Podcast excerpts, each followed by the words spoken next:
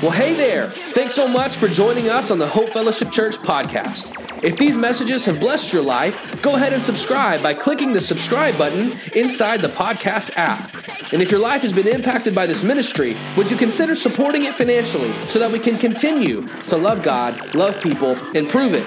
You can give by visiting hope615.com slash give. Thanks again for joining us, and we hope you are blessed through today's message.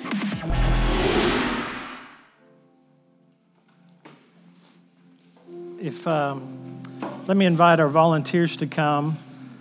Normally, I would share some announcements right here, but know, God is moving in this place, and um, man, that song we just sang is incredibly powerful.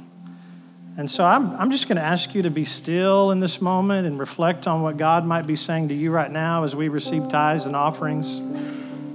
And I'll make those announcements later. But let's just sit for a moment in the truth of what we've sang and who God is for just a moment, and then I'll open up the word.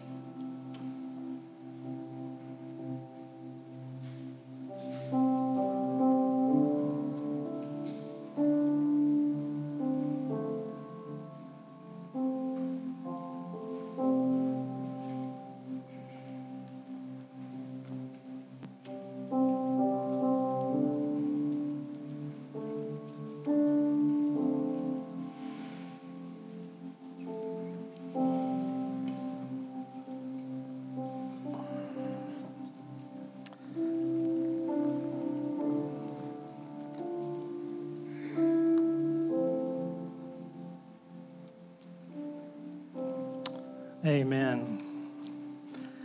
I tell you what, I'm so very thankful for our worship team. And uh, Drew, thank you for your leadership, brother, and thank you for sharing your heart today.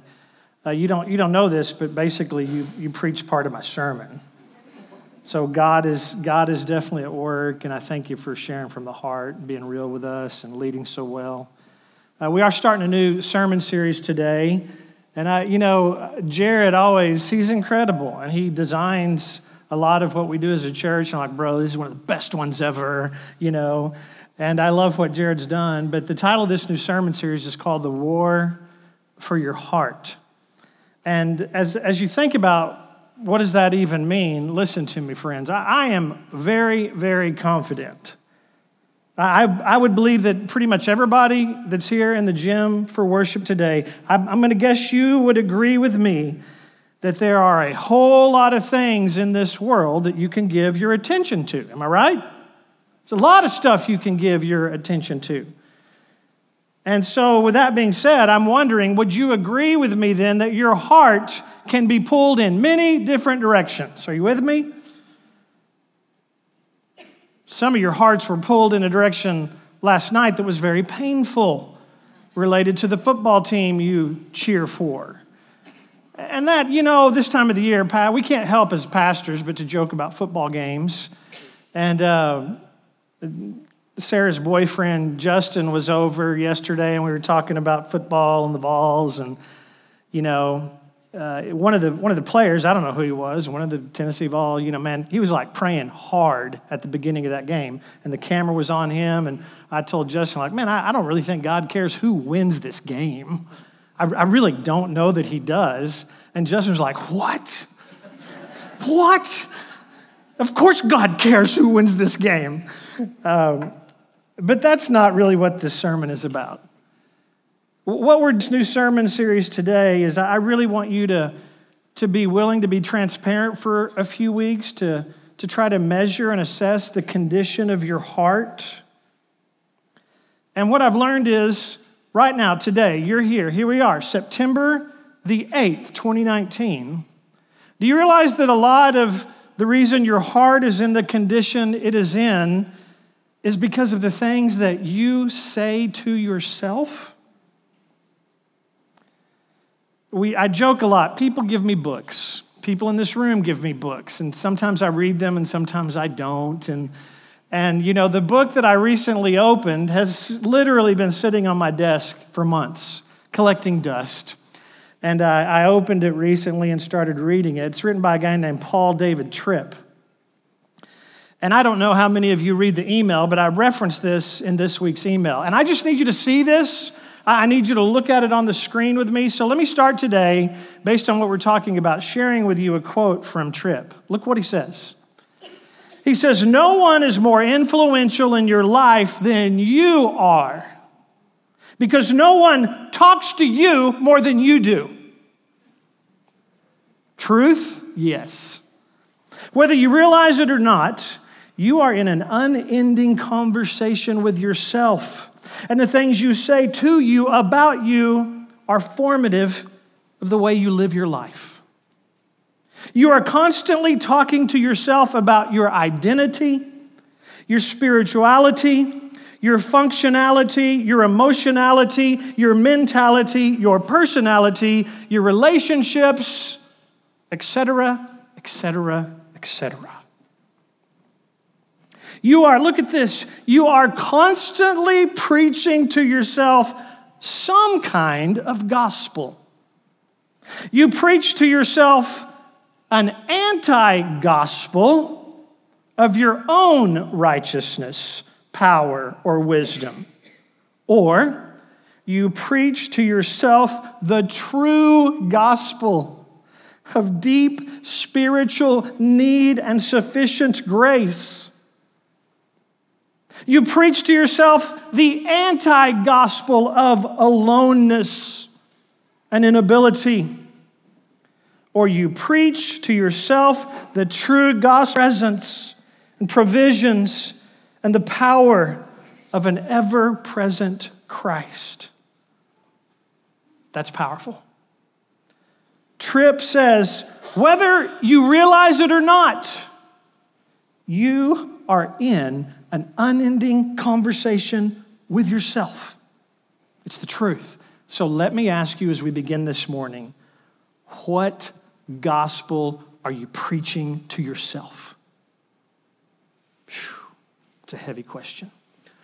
What gospel are you preaching to yourself? Is it an anti gospel message or is it the true gospel message? Now, I, I can't speak on behalf of every one of you at church today, but let me just tell you about how I respond to things like this. There are times where I realize I just need to take a break from, from life, from ministry, from all the things going on. Sometimes I resist that break. You probably do too. But the week before last, the week leading up to Labor Day weekend, I was at that place where it was obvious, man, I need, I need a break. I, I needed to just go somewhere to be away from all my normal so that I can just listen to God. And so I, I, went to Linden, Tennessee. I love to go to Linden, Tennessee. Many of you have been to, to Camp Linden or Linden Valley, as they now call it, right on the Buffalo River. And, and while the time away wasn't long enough, I got there Thursday evening and had to come back Saturday about noon during my time there, one of the, one of the passages of, of scripture that just jumped off the pages and really resonated with, with me was a text that we're going to look at today. In fact, it, it's basically going to be the foundation for this new series that we're entering into. And it's in the book of Hebrews, chapter 3. So, as we start this series, this war for your heart, look at this text with me. Here it is Hebrews chapter 3, verses 12 and 13. See to it, brothers and sisters, that none of you has a sinful, unbelieving heart that turns away from the living God. But encourage one another daily, as long as today, so that none of you may be hardened by sin's deceitfulness. And so I, I want to ask you to take note of a few things about this passage in the book of Hebrews but first of all, think about this This is a critical warning to all the believers. If you're in this room and you would say, I'm a believer, raise up your hand and say, That's me. Okay, that's me. Look at the warning to the believers. This, this text is not written to a bunch of pagan unbelievers. This text is written to brothers and sisters in Christ. It's written to Christians. This is to us. And then I want you to pay attention. There's also a, progression in this text of what plays out the steps towards having a hardened heart. Look at what, look at what happens. How does a person's heart become hardened according to this text? First of all, uh, go back to the beginning of the text there, if we can. Oh, that is the beginning. okay. I saw that the word see was not capitalized, and therefore I thought, oh, I know that's popular to do sometimes. It's okay. So look at that with me. First of all, see to it, brothers and sisters, that none of you allow sin, there it is, don't allow sin to begin to fill up this space in your heart.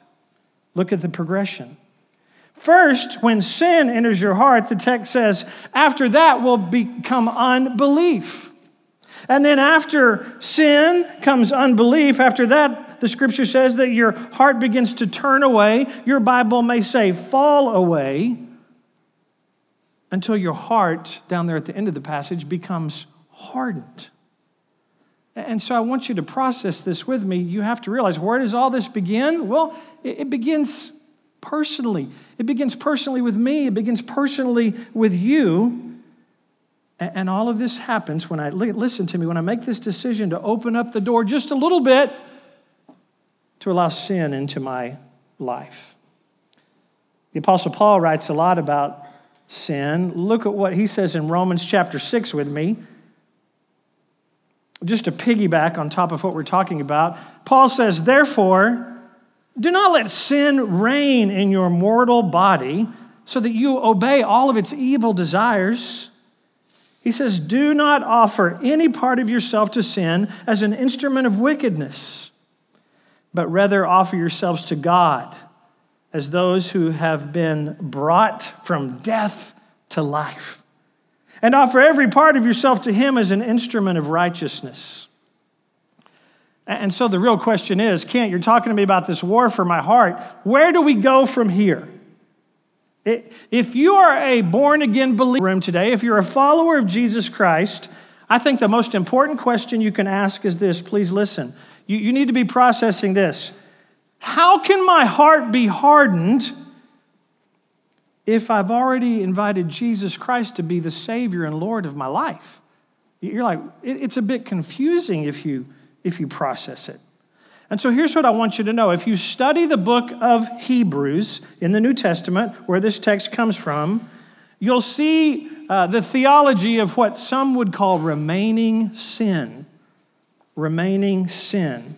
Uh, some other people talk about this um, as, as if, yes, you've been saved, you've already come to know Christ, you've been redeemed by his blood, you're, you're already, but not yet there. Already, but not yet, some would, would say. We're yet fully sanctified. We're not yet fully what Christ desires for us to be. And so, what the book of Hebrews does when you study all of this, it teaches that, listen to me, a believer's heart, a believer's heart can become hardened because sin is deceptive. Now, th- stay with me here because sin is deceptive. Hebrews 3 12 and 13 that we read earlier, it goes hand in hand with this biblical teaching. Listen to me that spiritual blindness is real and sin is deceptive. And so, audience participation. I'm curious, what, what do you think? Uh, just by a show of hands, if you think spiritual blindness is a real thing, I'm just curious. Do you think it's real? Would you raise your hand? You think it's real? Yeah, I, I do. Most of you just raise your hand. Now, what's interesting is while we would say, yeah, spiritual blindness is real, most of us in this room Uh, we have absolutely, watch this, no problem recognizing sin in other people's lives. You know what I'm talking about? Oh, yes, you do. We have no problem at all recognizing sin in other people's lives. In fact, most of us are pretty good at calling out sin in other people's lives. But what happens, what the book of Hebrews is talking about, is this blindness to be able to identify the sin in your own life. Now, think about this. When someone comes to you with good intentions, a person you know wants the best for you, and they point out sin in your life, most of us are not a fan of that, are we? It's, it's painful. It, it, it sometimes hurts. We tend to become very defensive. As I was reading Tripp talk about this in that book, he said, Spiritually blind people are not only blind, they are also blind to their own blindness. Think about that. So here's what happens the spiritually blind person, and we are talking about born again believers, friends, we're not talking about the pagan world. The spiritually blind person walks around with this delusion in their mind and in their heart that no one else has a more accurate view of themselves than that person does of themselves. happens every day. And I want to say to you, you've got to remember there is this war going on for your heart. And so, what I want to do is, I want to share some truths with you this morning from this key text that we're going to carry through this series with us as we look at what God might want to say to us and show us through this. The number one truth is this friends, sin breaks your relationship with God. It's completely devastating to your relationship with God. When we, when we think about the sin in our lives, here's what we normally do though. We normally, when we sin, we're not thinking about relationship, we're thinking about rules. We sin. And the first thing that pops into my mind, oh man, I messed up again. Oh man, I broke another rule. I broke another one of the Ten Commandments. I messed up. We're always thinking about rules. But I want you to hear me. I want, I want you to hear what the text says to us about this. The devastation of, of sin in my life is first and foremost about what it does in breaking my relationship with my Heavenly Father. It's all about my relationship with Christ that is broken when I sin. When I allow sin to enter into my heart, my, my relationship with the Lord is broken. It's not what God desires for it to be. And my heart becomes hardened because my heart is not functioning the way that God designed it to. And then if I stay in that place, it, it becomes easier and it becomes more natural for me to rebel against God. So, because of my sin, Think about what happens. If, if you are a born again believer and you find yourself in this pattern, you, you sin, and then if you're a born again believer, something happens. Your, your conscience begins to bother you about what's playing out in your life. When that happens, here's what it is it's the convicting minute of the Holy Spirit of God. And the conviction of the Holy Spirit of God in you begins to kick in. That's what, that's what that conscious is. And, and so when I'm living in sin, then I become convicted. And then, as a follower of Christ, I'm forced to make one of two decisions. This is point number two. Conviction leads me to make a decision, and I only have two choices. Number one is I choose to admit my wrongs, or I choose to argue for the rightness of my sin. Now, let's just take a time out and think about what Jesus taught. He, he taught a lot about this. The very first thing I thought of when I was working on this sermon was what did Jesus tell us about how we're supposed to pray? What does Jesus tell us to do about sin in our life? Well, you know the Lord's Prayer. Our Father who art in heaven, hallowed be your name. Thy kingdom come, thy will be done on earth as it is in heaven. Give us this day our daily bread. And here it is. And forgive us our debts. And forgive us our sins, is what Jesus says how we are to pray, as we also have forgiven our debtors. The Lord's Prayer. It's very obvious. Jesus says, This is how I want you to pray. This is the importance of repentance in your life. And so, the best choice, sometimes we don't always make the best choice, but the best choice is for us to just admit, Father God, I was wrong. Heavenly Father, forgive me. Heavenly Father, I place myself under your mercy. Heavenly Father, I need your grace. I need your forgiveness. God, I want my relationship with you to be reconciled. That's, that's always the right choice. You know that. But I would suggest that far too often we argue with God. And it's a bit like we become defense attorneys representing ourselves.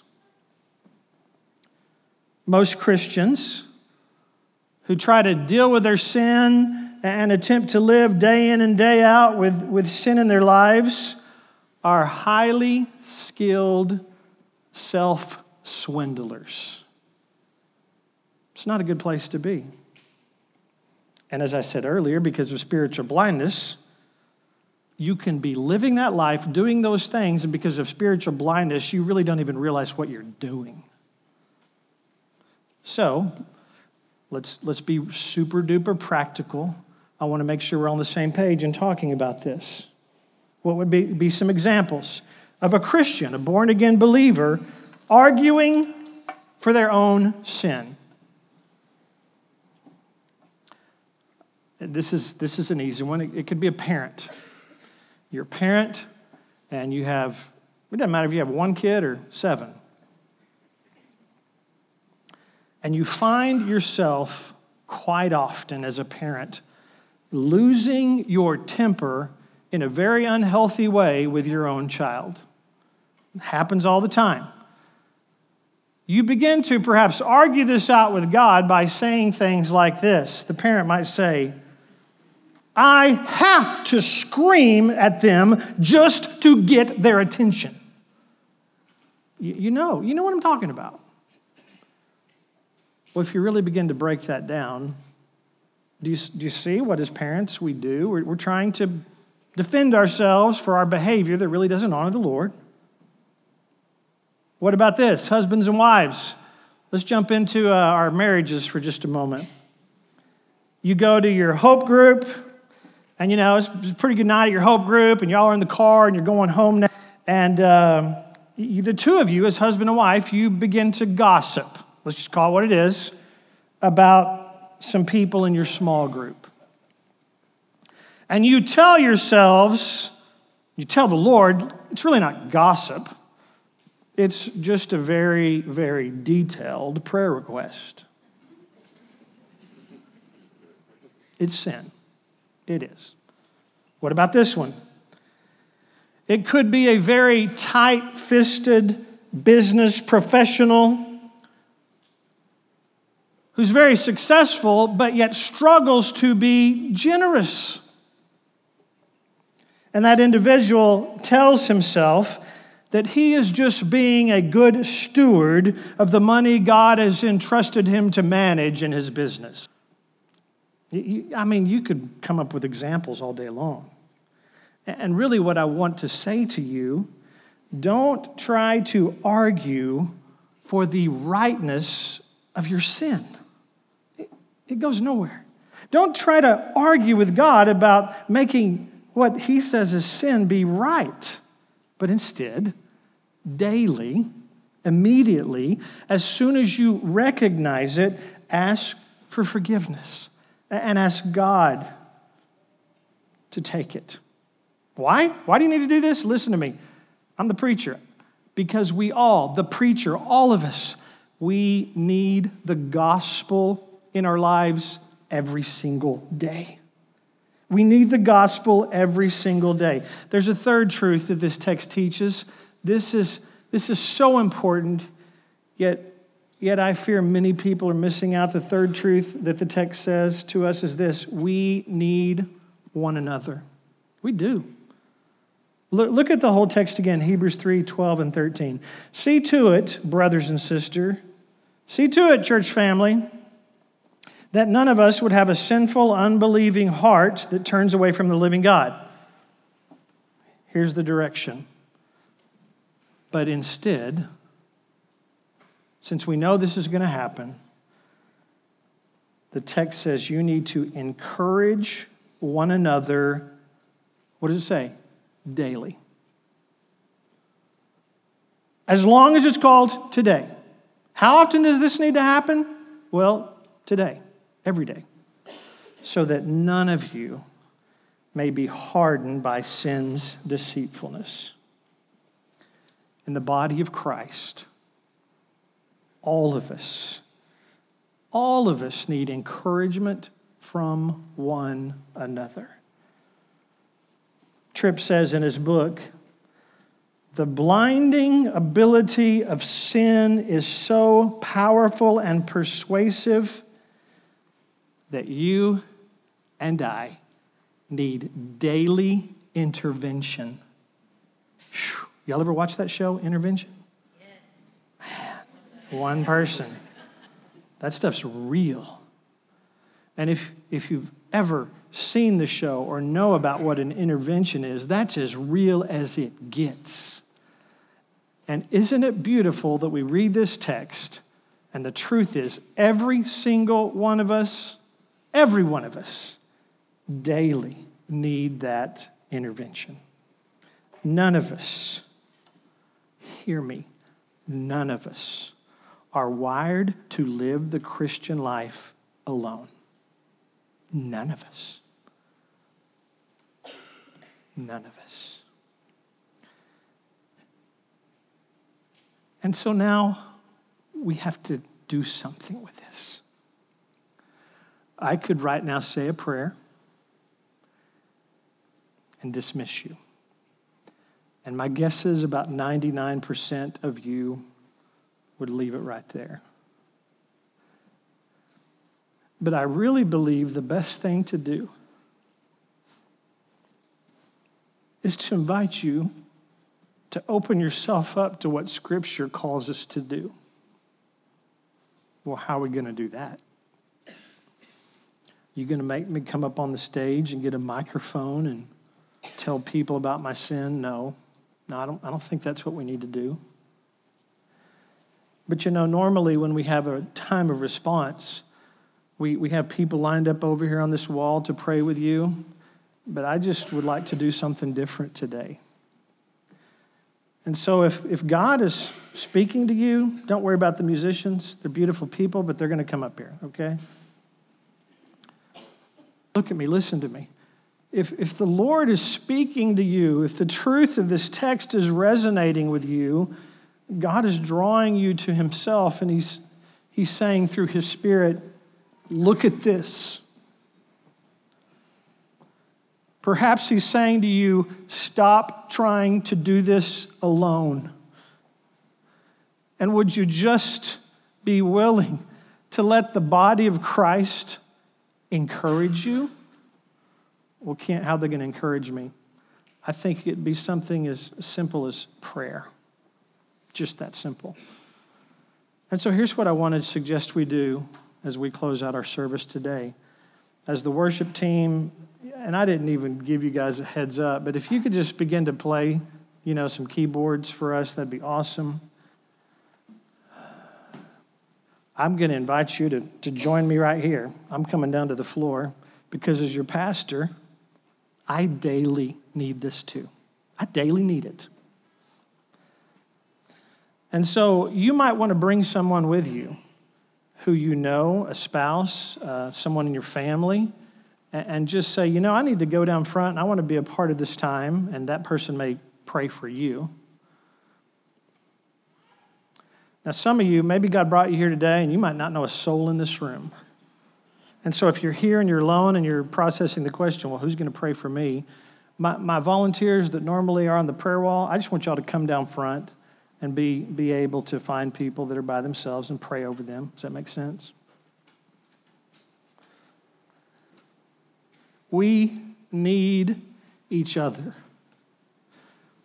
And I think we have to be sensitive to what God's word says. I think we have to be obedient to what his word says. And I'm just inviting you. I don't know if this will be one person that joins me down front or 50. I don't know. And that doesn't even matter as long as we're obedient to what God leads us to do, right? That's what it's all about. So if you find yourself here this morning and you know that God's word is spoken to you, and you know that you need encouragement from the body, I'm inviting you to join me in the front and we will pray together. Heavenly Father, as we respond to you,